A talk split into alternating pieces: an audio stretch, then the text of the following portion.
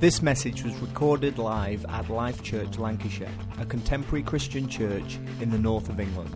Learn more at lifelancs.org. Wow. That was amazing, wasn't it? How special. And Amos and Ezra, you guys are just so loved.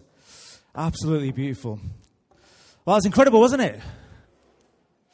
That was so beautiful. And uh, what a beautiful day, beautiful sunshine. Um, not an appropriate day to wear a shirt and to have a big beard, but uh, I'm going for it anyway. And uh, it's hot, isn't it? Like it's unexpectedly hot. Maybe that's. Well, my trousers up.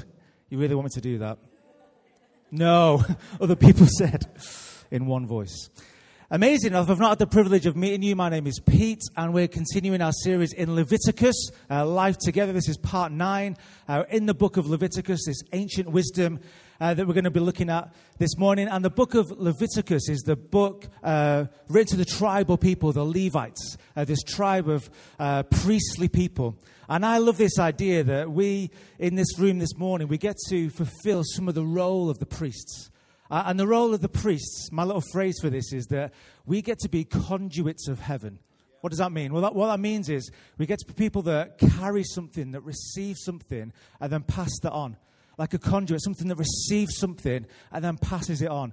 The priests, that was their job. Obviously, uh, throughout history, priests have fulfilled other functions, but their primary role, the primary role of a priest, was to receive something and then pass that on.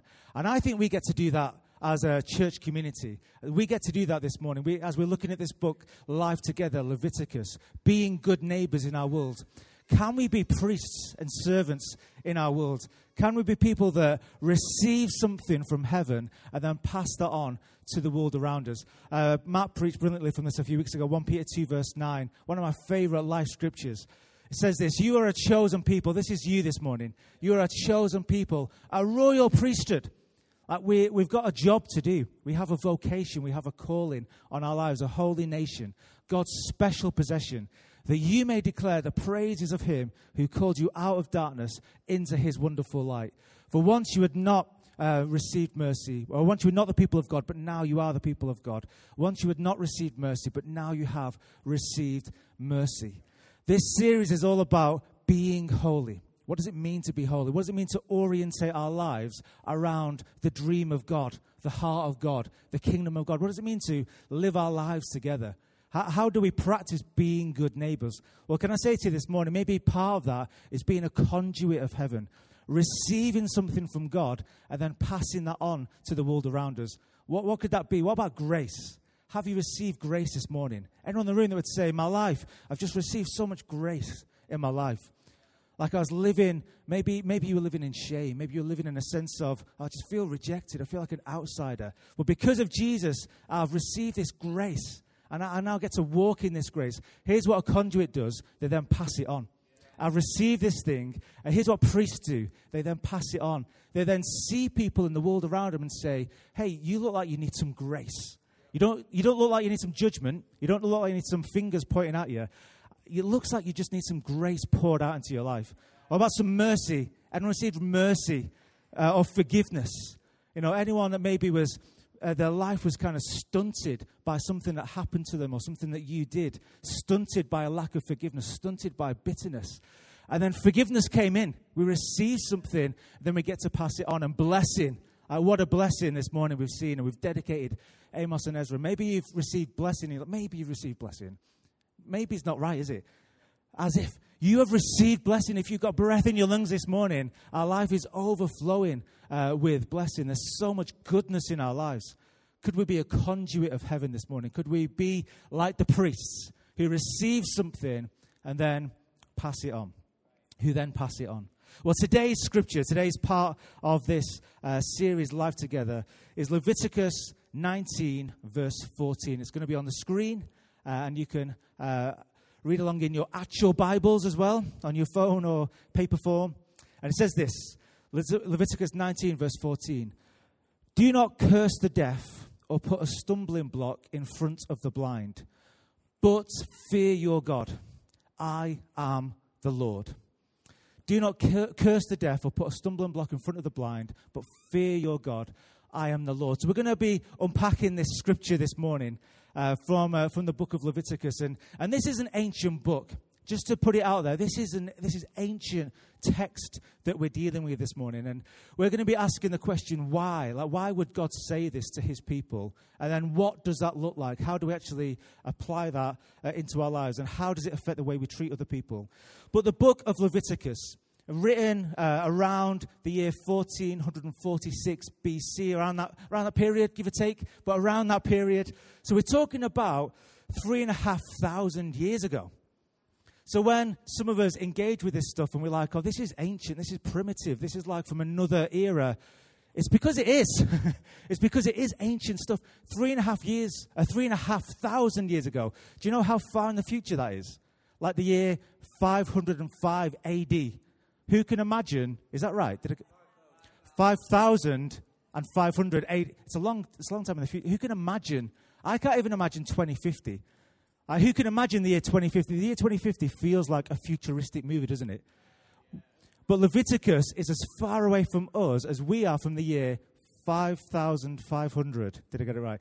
The year 5,500. That's how far away we are. 2050, will we be on the hoverboards by then? Who knows? Will we have the flying cars by then? Will Liverpool have won the league by then? Oh, thanks. thanks for your faith. Yeah, who's more likely to have won the league by then, Burnley or Liverpool? hmm. Not Sunderland. Uh, so the year 2050, it's hard, it's hard to imagine the year 2050. What about the year five and a half thousand AD? I'm saying it wrong, are 5500 AD. So this is ancient stuff, and some, some people write off scripture. Some people write off some of this ancient text because they say it's primitive, it's outdated, it's for a bygone era. As in, it's not for me, it's not relevant. Well, this is ancient wisdom that is deeply relevant.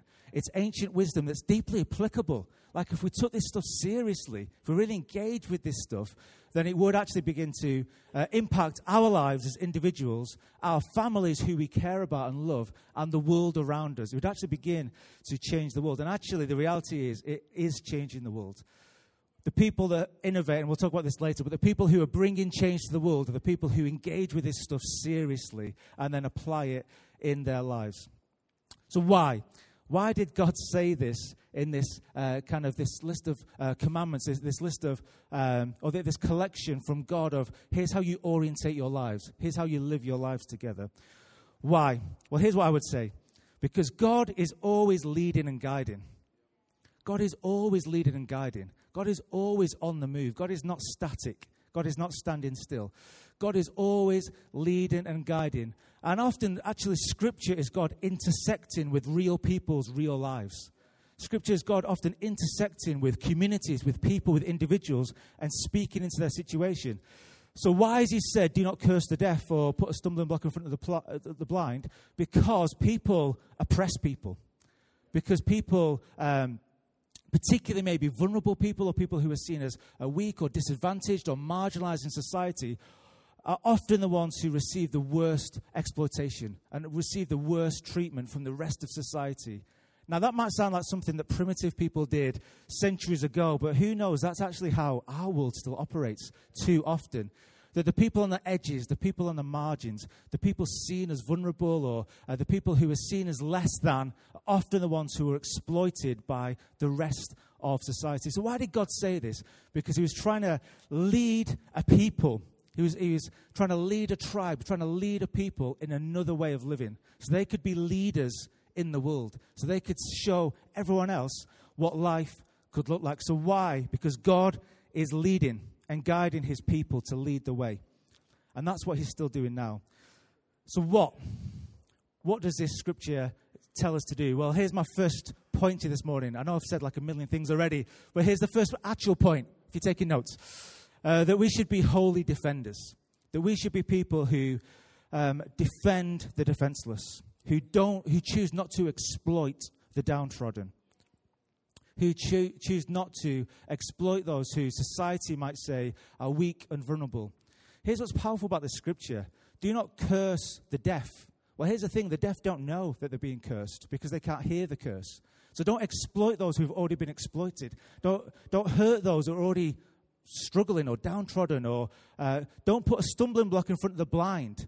Why? That's cruel. because they can't see the stumbling block. Don't be cruel to people who actually life is maybe already difficult. Don't exploit the weak. Don't exploit uh, those who are struggling. Don't attack the defenseless. What? So, what do we do with this? Because some societies did this. This is what we see in, in, uh, the, in the biblical story that some people structured the way they live their lives by exploiting others. Does it sound familiar? Are we like, oh, in those primitive Bible days, people exploited others, uh, and now we're uh, civilized and modern and progressive, and we don't exploit people anymore. Well, look around. you know, look around our society. Look around the world that we live in. Look around modern, Western, uh, enlightened civilization. Hey, do you know what? We still exploit people. There are still people living at the margins. There are still people who are vulnerable and weak, and actually, they're the ones who maybe suffer the most in our world. And God is saying we should be the leaders. He's leading and guiding, and He's calling us to join up, Him in uh, caring for, for those who are marginalized, who are caring for those who life just seems to have not worked out for them. So, what do we do? Well, we don't exploit the downtrodden, we don't attack the defenseless. I, I have a friend who I said, can't believe he's here today. I wasn't expecting him to be here. Uh, I have a friend who, uh, who lives uh, with an illness and uh, really felt God was calling him to, uh, to help others. Uh, and went to another country, a country I won't name, but he went to another country to help find people that he could defend, find people that he could care for, people that were maybe exploited. He had some money that he'd raised, and he had a simple prayer God, lead me. you know, that's a great prayer, isn't it? You know, sometimes we don't know the next step, do we? And we're trying to figure out the logical next step. I have this resource, I have this passion, I have this sense of my life is meant to do something. And so he had this simple prayer I have this resource, I have this passion, I have this sense that God, you want me to do something, and I'm here. I'm now stood in this country. God, what do you want me to do? And he tells me the story that someone tapped on his shoulder and said, Let me show you my, my children. And uh, this lady led him uh, to a child who was living with polio, uh, living in a country where, in this country, that, that's a treatable, the, the, the modern miracle. You know, uh, polio is treatable, but in this country, there's not a national health service.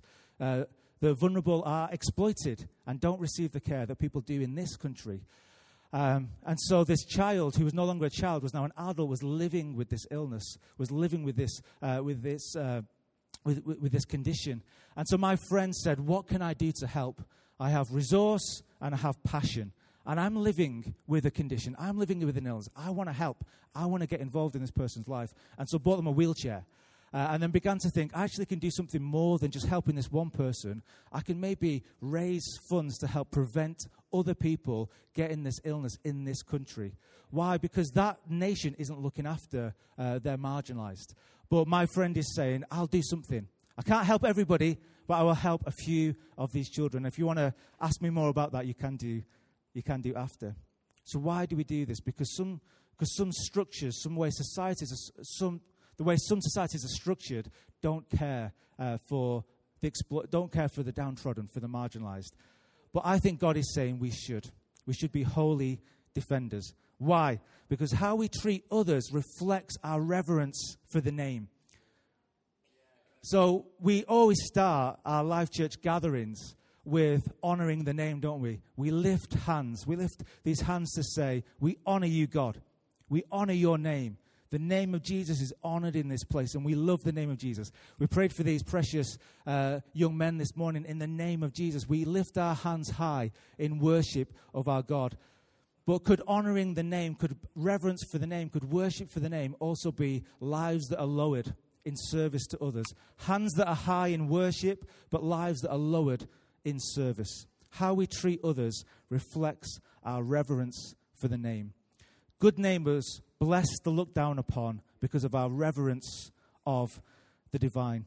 And, and I also want to honor people in this room who you spend your whole life, you, you your career, your job, uh, your life is about caring for others. And I've, I know there's people in this room, there's people that are friends of mine in this room who I know that's your, your whole life. Your career, your job is spent caring for others, protecting others, being a holy defender. And I know when I speak to you, I know actually that you feel great joy in that. You feel great pleasure in that. Actually, some people that I talk to that work in that world would say that they feel God, that they experience God, that they connect with God when they care for others, when they defend others. And so we won't get them to stand up, but why don't we just honor those people in this room this morning who spend their whole life doing that? We won't embarrass you, we won't get you to stand up, but for those of you who care for others, who defend because of how you see God, it impacts the way that you see those around you. Maybe those in your family or friends of yours. So, holy defenders. People who defend the defenseless. We don't attack and exploit those who actually life may be already difficult for them. But here's the kind of the step up from that. I, I, think it would be amazing if each of us as individuals said we want to orientate our lives, our individ- individual lives, of being good neighbors. But what about we actually said we're going to be innovators? So, as well as being defenders, we're actually going to go beyond that. And we're going to be holy innovators. Are you ready for this? holy innovators. Holiness can change how our life together works. Holiness can be a catalyst for how society is structured. For better or for worse, by the way. But we're going to talk about the better today. But holiness, a holy lifestyle, can actually be a catalyst for how society works. What do I mean by that? Well, let's imagine this. Let's do a little imagination exercise. Imagine one person who orientated their whole life around being a good neighbor. What, what should we call this person? Uh, Dan's a good name, but you know, any other suggestion? What can we call this one? Let's imagine this one person. Cecil. Okay, Cecil. Cecil, the good neighbor. And let's imagine this one person that we say, this, is, this guy's such a good guy. This guy uh, doesn't exploit others. He doesn't oppress others. He doesn't attack the defenseless. He lifts up the name. He lives a life of generosity, a life of integrity. He lives a peppermint life. He has this holy contagion about him. Like, and we look at Cecil and we say, this guy's awesome. Maybe in years to come, we saint, saint him, you know, and Saint Cecil the Great, you know. And in years to come, books are written about this one individual who lived this great life. And so let's, ima- let's imagine there's this one person that lives like this. And, and that's awesome. But imagine a whole family or like a group of friends. Why don't we call them a life group? You know, a group of people that get together every week to unpack scripture and to pray together and to orientate their lives together around God's heart, around God's way, uh, around God's kingdom. What about a whole group of people so let's not just say it's one mighty Cecil, you know, it's this whole group of people, this family. You know, imagine a whole family, imagine your family orientated themselves around being good neighbors, not exploiting others, not oppressing others, not attacking the defenseless, but lifting them up, living a life of generosity, integrity, having this peppermint holy contagion. Wouldn't that be amazing? It's not just an individual, but a whole family, a whole group of friends, a whole life group got together and did that. Well, if we took it a step further and said a whole church, like a whole community of people, the three or four hundred people who call Life Church their home, and we all live like this. We orientated our lives around being good neighbors. What about everybody in Lancashire? What about if everybody in Lancashire said, we don't care how everyone does it everywhere else, this is how we do it? This is how Life Church people live. This is how Lancashire people live. We live differently. We are good neighbors. We don't exploit others. We don't oppress others. We don't attack the defenseless, but we lift them up.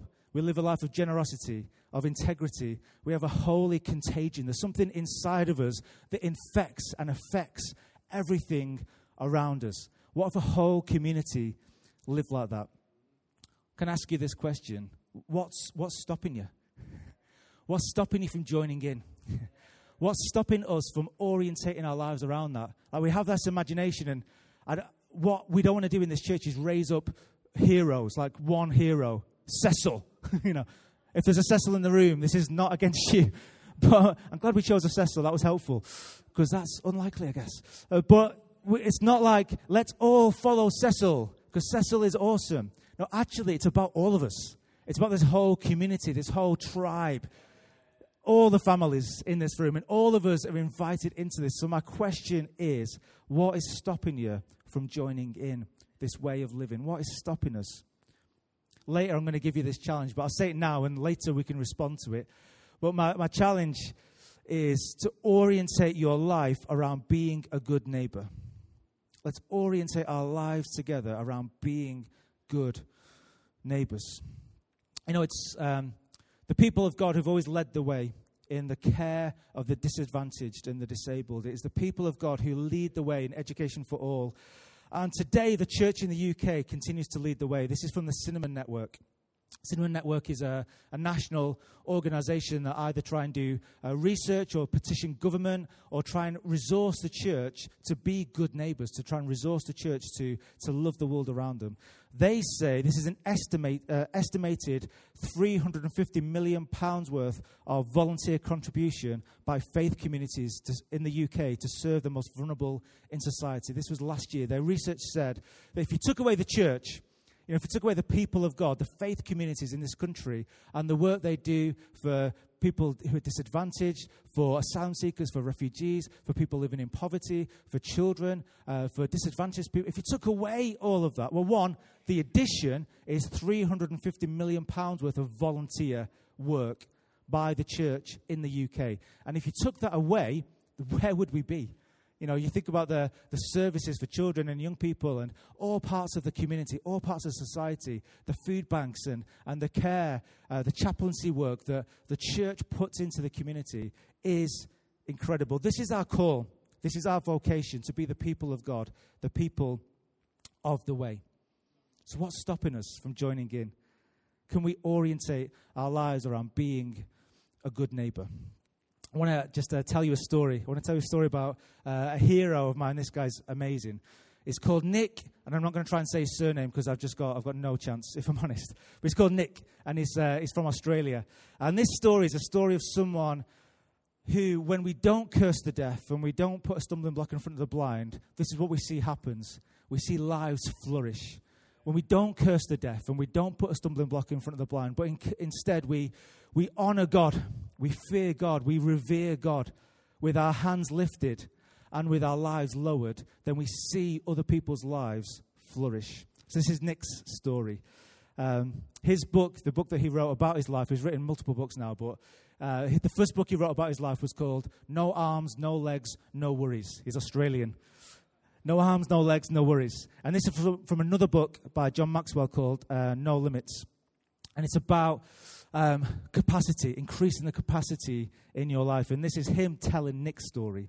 Nick is inspiring. He's got a fantastic attitude, a great sense of humor, and a warm and loving spirit. Though he's only in his early 30s, now today, homework, YouTube this guy, Nick. I can't say his surname, but Nick, uh, no arms, no legs, no worries, and you'll see his great sense of humor as he does his talks. He's already written and published five books, acted in two movies, performed in a music video, appeared on Oprah, and spoken to hundreds of millions of people around the world, often filling stadiums. Not impressed? Would you be if you knew that Nick had no arms and no legs? Nick was born without limbs, and it's a very difficult time growing up. He was bullied, he felt lonely, and he even contemplated suicide when he was eight years old. But he persevered. He drew on his faith the love of his parents, and his desire to make a difference. He would not allow himself to be defined by his limitations. He made the most of everything he had.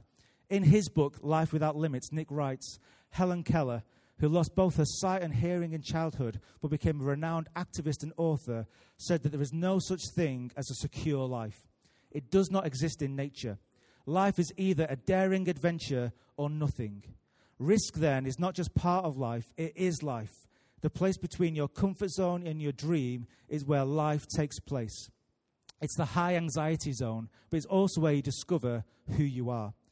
Nick believed his purpose was to speak to audiences, to become a motivational speaker. Yet he had no experience, no resources, and no invitations. He decided to begin calling schools and offering to speak about bullying, dreaming big and never giving up.